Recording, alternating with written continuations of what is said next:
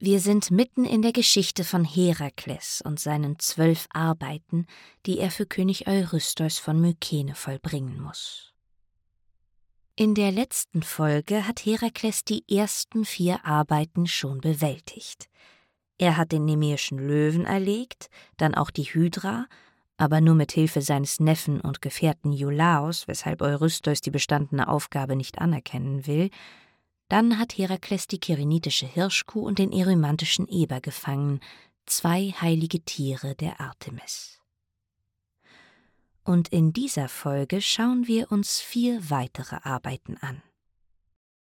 Falls ihr mit Kindern zuhört, bitte beachtet, dass diese Folge Gewaltszenen beinhaltet. Ich empfehle euch also, alleine vorzuhören und dann zu entscheiden, ob sich diese Folge für das jeweilige Kind eignet.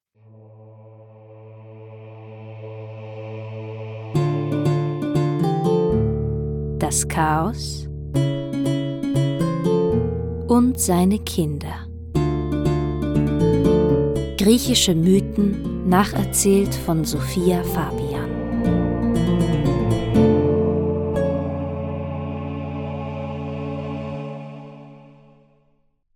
Eurystheus gibt Herakles seinen fünften Auftrag. Herakles soll nach Elis gehen, Dort herrscht König Augias, der viele Rinder besitzt, und Herakles hat zur Aufgabe, den Kuhstall zu reinigen. Der Sohn des großen Zeus soll Ställe ausmisten. Aber gut, er hat schon ganz anderes überwunden. Als Herakles in der schönen Landschaft von Elis ankommt, geht er an saftigen grünen Feldern und an großen Flüssen und kleinen Bächen vorbei. Dort sieht er, wie ein alter Mann zwei Rinder antreibt, die einen Pflug durch die Erde eines Feldes ziehen. Herakles fragt ihn nach dem Weg. Sag mir, Alter, wo kann ich die Rinderherden des Augiers finden? Der alte Mann stoppt seinen Pflug und schaut sich den großen Muskelprotz mit seiner Keule und dem Löwenfell über den Schultern an. Ich will es dir gerne sagen, Fremder, allein schon weil Hermes alle straft, die den Reisenden die Auskunft verweigern. Aber ich weiß nicht, in welche Richtung ich dich schicken soll. Augias Herden kannst du hier an vielen Orten finden, völlig gleich in welche Richtung du gehst.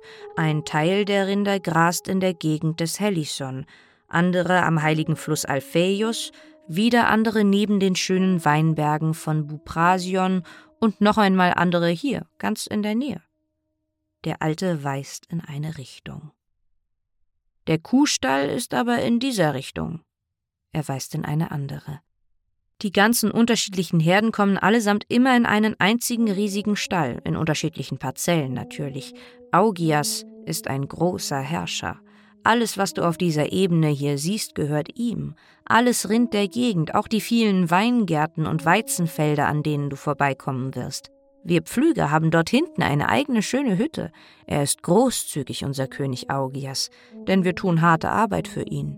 Wir pflügen ja dasselbe Feld drei oder viermal im Jahr, doch nun sage mir, wieso suchst du die Rinder des Augias? Und er verkneift sich eine Frage zu dem Löwenfell, in das Herakles gehüllt ist. Und Herakles erklärt ihm, dass er hier ist, um Augias einen Dienst zu tun. Er müsse mit jemandem sprechen, dem er sein Anliegen vortragen kann. Du hast Glück, Fremder.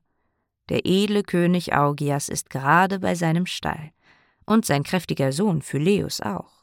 Erst gestern kam Augias aus der Stadt, um hier auf dem Land seinen Besitz zu überprüfen, denn in ihren Herzen wahrlich sind die Könige doch ganz wie wir andere Menschen. Sie wissen wohl, dass ihr Vermögen sicherer ist, wenn sie selbst darauf achten. Aber ich rede wieder zu viel. Gehen wir zu ihm. Ich werde dir den Weg zu unserem Hof zeigen, und dort werden wir ihn sicher finden. So geht Herakles dem Pflüger hinterher, an den Feldern vorbei, immer weiter. Es ist schon früher Abend, als sie an Augias Hof ankommen. Erst werden sie von bellenden Hunden empfangen, die sich aber leicht von dem Alten beschwichtigen lassen. Dann sieht Herakles staunend, wie die tausend Rinder des Augias aus der ganzen Gegend für die Nacht eingetrieben werden. Auf dem Hof wird es immer voller. Von überall kommen Rinder angetrottet und verstopfen behäbig die Wege und Felder. Dazwischen stapfen einzelne tüchtige Männer, der eine trennt die Bullen von den Kühen, der andere führt die durstigen Kälber zu ihren Muttertieren, einer schleppt Milcheimer über den Hof, einer bindet die Kühe zum Melken an, noch ein anderer stellt Käse her. Es ist allgemein ein großes Schaffen, begleitet von einem beißenden Geruch nach Kudung, der aus dem Stall zu ihnen rüberzieht. Hier in diesem Riesenbetrieb empfangen Augias und sein Sohn Phyleus Herakles. Herakles erklärt, dass er ihnen gerne den Stall ausmisten will, doch er erwähnt nicht, dass Eurystheus ihn schickt. Stattdessen sagt Herakles, dass er den Stall an einem einzigen Tag komplett ausmisten wird, wenn Augias ihm dafür ein Zehntel seiner Herden gibt. Augias lacht an einem Tag. Schau dir die Anzahl der Rinder an, die Größe des Stalls, das alles an einem Tag. In dem Moment laufen zwölf blütenweiße Rinder an ihnen vorbei. Sie stechen sichtbar heraus. Diese Rinder sind dem Helios, dem göttlichen Vater des Augias, heilig. Doch einer der weißen Bullen bleibt stehen. Es ist Phaeton, benannt nach dem hellsten Stern am Himmel, denn sein Fell strahlt noch weißer als das der anderen elf. Der Bulle Phaeton starrt Herakles an, oder eher das Löwenfell, das er trägt. Der Bulle hält das abgezogene Fell für einen lebendigen Löwen. Er schabt mit den Hufen, senkt die Hörner und rennt plötzlich auf Herakles zu der weicht nicht aus, sondern bleibt stehen, packt den riesigen Bullen an den Hörnern, drückt den gehörnten Kopf in Richtung Boden, stemmt sich mit dem ganzen Körper gegen das schwere Tier und bringt es zum Stillstand. Alle Anwesenden starren Herakles an. Es dämmert ihnen, dass dies kein normaler Sterblicher sein kann. Herakles wiederholt dem Augias sein Angebot. Sollte er es schaffen, die Stelle an einem Tag zu säubern, will er zehn Prozent seiner Rinder zum Lohn. Augias nickt. Und sie schlagen darauf ein. Phyleus ist Zeuge. Am nächsten Tag werden die Rinder wieder auf das Land verteilt und Herakles macht sich an die Arbeit. Er hatte nie vor, sich die eigenen Hände mit Kuhmist zu beschmutzen, Stattdessen bricht er zwei der Stallwände auf und leitet das Wasser eines anliegenden Flusses so um, dass es einmal komplett durch den riesigen Stall fließt, allen Mist mit sich reißt und dann auf der anderen Seite wieder abfließt. So sauber war der Stall des Augias schon lange nicht mehr gewesen. Doch als Herakles dem König von Elis das Ergebnis präsentiert, weigert der sich, ihm wie abgemacht ein Zehntel seiner Herden zu geben. Sie gehen vor Gericht. Herakles zieht Augias Sohn Phyleus als Zeugen heran, und Phyleus sagt ehrlich gegen seinen Vater aus. So ist Augias gezwungen, Herakles zu belohnen, und dann vertreibt er ihn sofort von seinem Hof. Auch seinen Sohn Phyleus vertreibt er, der es gewagt hat, gegen seinen eigenen Vater auszusagen. Herakles wird eines Tages übrigens zurück nach Elis kommen und einen Krieg mit Augias und seinen anderen Söhnen anzetteln. Nur Phyleus wird verschont werden, und aus Dank, dass er ehrlich zu Herakles Gunsten ausgesagt hat, wird er von ihm anstelle seines Vaters auf den Thron von Elis gesetzt. Aber das ist eine andere Geschichte, und ich weiß nicht, ob ich sie ausführlicher beschreiben werde irgendwann, weil so ein Krieg nicht unbedingt das spannendste Thema für den Podcast ist und es noch einiges anderes über Herakles zu erzählen gibt. Es sind ja noch einige der zwölf Arbeiten übrig. Zwölf Arbeiten? oder waren es zehn? Eigentlich soll Herakles dem Orakel des Apollon nach zehn Arbeiten für Eurystheus verrichten. Doch zwei davon erkennt Eurystheus nicht an, den Sieg über die Hydra, weil Herakles dabei Hilfe von Iolaos hatte, und die Säuberung der Stelle des Augias will Eurystheus nun auch nicht anerkennen, denn er hat von dem Streit mit Augias gehört und die Abmachung war ganz klar. Herakles soll für ihn, Eurystheus, diese Arbeiten verrichten und nicht gegen die Bezahlung anderer. Diese Arbeit kann er also leider, leider auch nicht gelten lassen. So sind also immer noch sieben Arbeiten übrig. Und Eurystheus gibt Herakles gleich die nächste. Nicht weit von Mykene ist ein stehendes Gewässer, der See Stymphalis. Er ist dicht umwachsen von Gräsern und Bäumen und bietet einigen Tieren Schutz. Doch nun hat sich eine neue Spezies dort angesiedelt, eine Art Vögel, die Kranichen ähneln, aber sie fressen Menschen, ihre mächtigen Schnäbel können Rüstungen aus Bronze und Eisen durchdringen und die Federn dieser Vögel sollen aus Eisen sein, und die stymphalischen Vögel sollen damit wie mit Pfeilen aus der Luft auf ihre Opfer schießen können. Befreie die Gegend von diesen schrecklichen Vögeln, Herakles, und das allein, ohne die Bezahlung anderer einzufordern. Ich hoffe, du hast unsere Abmachung nun endlich verstanden. Knurrend macht Herakles sich auf den Weg das Fell des nemäischen Löwen über den Schultern, um sich vor den Schnäbeln und Eisenfedern der stymphalischen Vögel zu schützen. Der See ist nicht sehr weit entfernt, und schon bald sieht er eine Schar von Vögeln den Himmel am Horizont verdunkeln. Er beschließt, sie mit Pfeil und Bogen zu bekämpfen, schießt beim Näherkommen einen Vogel nach dem anderen ab.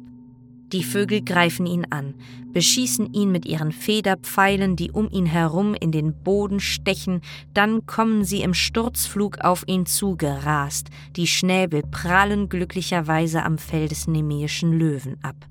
Es sind so viele Vögel, dass Herakles schnell seine Taktik ändern muss. Die wenigen Vögel, die er mit seinen Pfeilen erwischt, wirken wie der Tropfen auf den heißen Stein. Es ist ein harter Kampf. So müht Herakles sich eine Zeit lang ab, bis er sich gezwungenermaßen zurückzieht, verschnauft und nachdenkt. Und hier gehen die Geschichten mal wieder auseinander. Die einen sagen, Herakles hat Unterstützung von Athene, sie gebe ihm eine Rassel aus Bronze, mit der er die stymphalischen Vögel verjagen soll. Andere sagen, Herakles kommt selbst auf die rettende Idee und fertigt eigenhändig diese Rassel an. So oder so kann er zwar einige Vögel mit seinen Pfeilen vom Himmel holen, doch den großen Rest vertreibt er durch ein heftiges Geklapper mit seiner Bronzerassel. Die siebte Aufgabe des Herakles kennen treue Hörer aus einer früheren Folge bereits, denn es geht darin um den kretischen Stier. Eurystheus hat davon gehört, dass auf Kreta bei König Minos ein Stier die ganze Insel terrorisiert. Minos hat von Poseidon diesen weißen Stier geschickt bekommen. Er sollte ihn eigentlich Poseidon selbst wieder opfern, doch Minos wollte lieber den schönen weißen Stier behalten und hat stattdessen ein anderes Tier aus seiner Herde geopfert. Erzürnt hat Poseidon daraufhin den Stier wild werden lassen, und seitdem verwüstet er Kreta. Was ihr jetzt vielleicht wisst, ist, dass Pasiphae, die Frau von König Minos, durch Daidalos Hilfe mit dem Stier schläft und schwanger mit einem viel schrecklicheren Monster ist, dem Minotaurus. Wenn euch diese Geschichte interessiert, empfehle ich euch die Folgen 20 bis 22, da geht es dann um Minos und Co. auf Kreta. Eurystheus will, dass Herakles den Stier nach Mykene holt.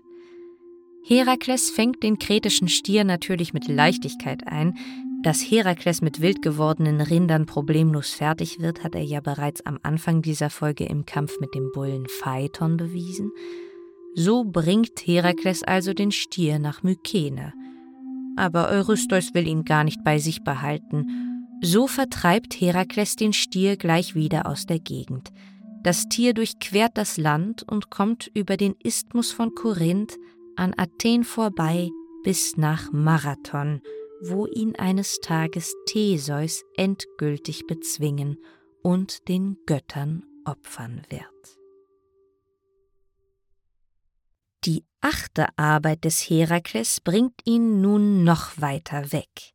Er muss gen Nordosten, nach Thrakien. Denn dort herrscht Diomedes, und der soll ganz besondere Pferde haben, die Eurystheus von Herakles verlangt. Diomedes ist von außergewöhnlicher Abstammung.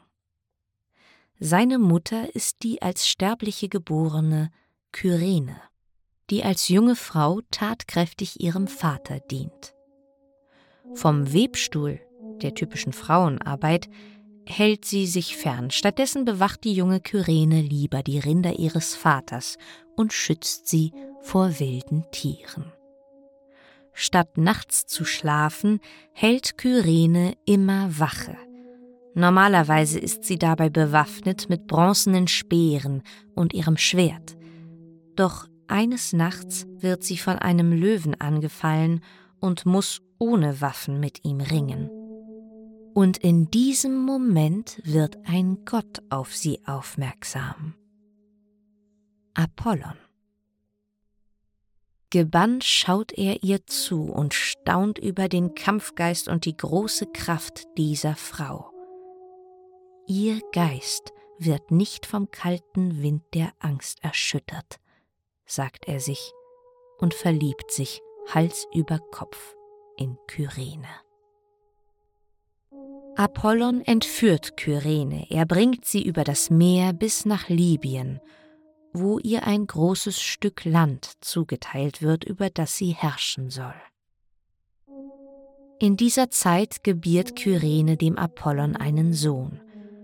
Und das ist noch nicht Diomedes, um den es ja hier eigentlich gehen soll, nein, ihren ersten Sohn nennt Kyrene Aristaios. Doch der wird nicht von ihr selbst erzogen, Apollons Sohn soll auf besondere Art und Weise aufgezogen werden. Hermes bringt den kleinen Aristaios zu den Musen, von denen er mit Nektar und Ambrosia gefüttert wird, damit er Unsterblichkeit erlangt, und als er älter ist, bringt sein Vater Apollon ihn zum weisen Kentauren Chiron, der ihn zu einem großen Helden erzieht. Und so ist die arme Kyrene viel allein, in ihrem neuen Leben in Libyen. Auch Apollon bleibt die meiste Zeit fern. Irgendwann wird er sie aus schlechtem Gewissen zu einer Nymphe machen. Und eines Tages wird auch ein anderer Gott auf die einsame Kyrene aufmerksam. Ares, der Kriegsgott. Auch er zeugt mit der furchtlosen Kyrene einen Sohn. Und das ist dann Diomedes. Sohn einer kampfbegeisterten Frau und eines brutalen Kriegsgottes. So wächst Diomedes zu einem erbarmungslosen Herrscher heran. Die Stuten dieses Diomedes soll Herakles nun dem Eurystheus bringen. Es ist eine weite Fahrt über das Ägäische Meer und Herakles erhält die Erlaubnis von Eurystheus, einige freiwillige Männer zusammenzutrommeln, mit denen er nach Thrakien segelt. Darunter ist ein junger Mann namens Abderus. Abderus ist hübsch und jung, und Herakles bringt ihm während der langen Überfahrt das Kämpfen bei, macht ihn zu seinem Mündel. Eros Pfeil trifft Herakles, und der große Held verliebt sich in den zarten Abderus. Als das Schiff in Thrakien ankommt, schleicht Herakles sich gemeinsam mit Abderus zu den Ställen des Diomedes. Sie überwältigen die Stallknechte und finden die Stuten. Merkwürdigerweise sind die Stuten an ihre Futtertröge angekettet. Sie sind sehr muskulös. Es muss sich um starke Tiere handeln. Die dunklen Mähnen sind zerzottelt und dann sieht Herakles, dass die Mäuler der Stuten von Blut verschmiert sind. Es scheint nicht ihr eigenes Blut zu sein. Mit Entsetzen bemerkt Herakles, dass Knochen und Fleisch aus den Futtertrögen ragen. Das sind eindeutig menschliche Überreste. Eurystheus hat Herakles nicht vorgewarnt. Diese Stuten werden von Diomedes gerne mit Menschenfleisch gefüttert. Herakles atmet tief durch. Er hat eine Arbeit zu vollbringen, also bindet er die Stuten zusammen, führt sie allesamt an ihren Zügeln aus den Ställen und treibt sie mit Abderus Hilfe in Richtung des Schiffs. Doch die Krieger des Diomedes folgen ihnen und holen sie ein, als sie gerade die Küste erreichen. Herakles übergibt schnell seinem jungen Gefährten Abderus die Zügel der Stuten und stellt sich den Kriegern des Diomedes. Herakles kämpft mit seinem Schwert, mit seiner Keule und mit Pfeil und Bogen, und wie wir es von ihm gewohnt sind, besiegt er seine Feinde, tötet im Kampf auch König Diomedes, und schlägt den Rest der Krieger in die Flucht. Dann dreht Herakles sich zu Abderus um, doch der ist weg. Die Stuten wurden durch den Kampf aufgeschreckt und sind losgerannt. Abderus war zu schwach, um sie zu halten. Herakles läuft an der Küste entlang, findet blutige Spuren und ahnt Schreckliches. Dann findet er die Stuten und Abderus. Sie haben ihn so lange über den Boden geschleift, bis er tot war, und nun machen sie sich daran, ihn zu fressen. Herakles überwältigt sofort einige der Stuten, die das wagen, und bettet Abderus oder das, was von ihm übrig ist, auf sein Löwenfell. Er bringt die restlichen Stuten aufs Schiff und dann widmet Herakles sich ganz dem Begräbnis seines geliebten Abderus. Es ist ein tränenreicher Abschied. Herakles gründet auch eine Stadt, die er nach Abderus benennt. Er bringt die Stuten nach Mykene und Eurystheus lässt sie frei. Die einen sagen, Eurystheus widmet die Stuten der Hera, die Pferde von Alexander dem Großen sollen von eben diesen Stuten abstammen. Andere erzählen, dass die menschenfressenden Stuten bis in die Gegend des Bergs Olympus rennen, wo sie von wilden Tieren gefressen werden. Ich setze hier ab und in der nächsten Folge geht es dann mit den Arbeiten des Herakles weiter. Er trifft auf Amazonen, Seeungeheuer und noch viel mehr und auch Rinder sind mal wieder dabei. Man darf also gespannt sein.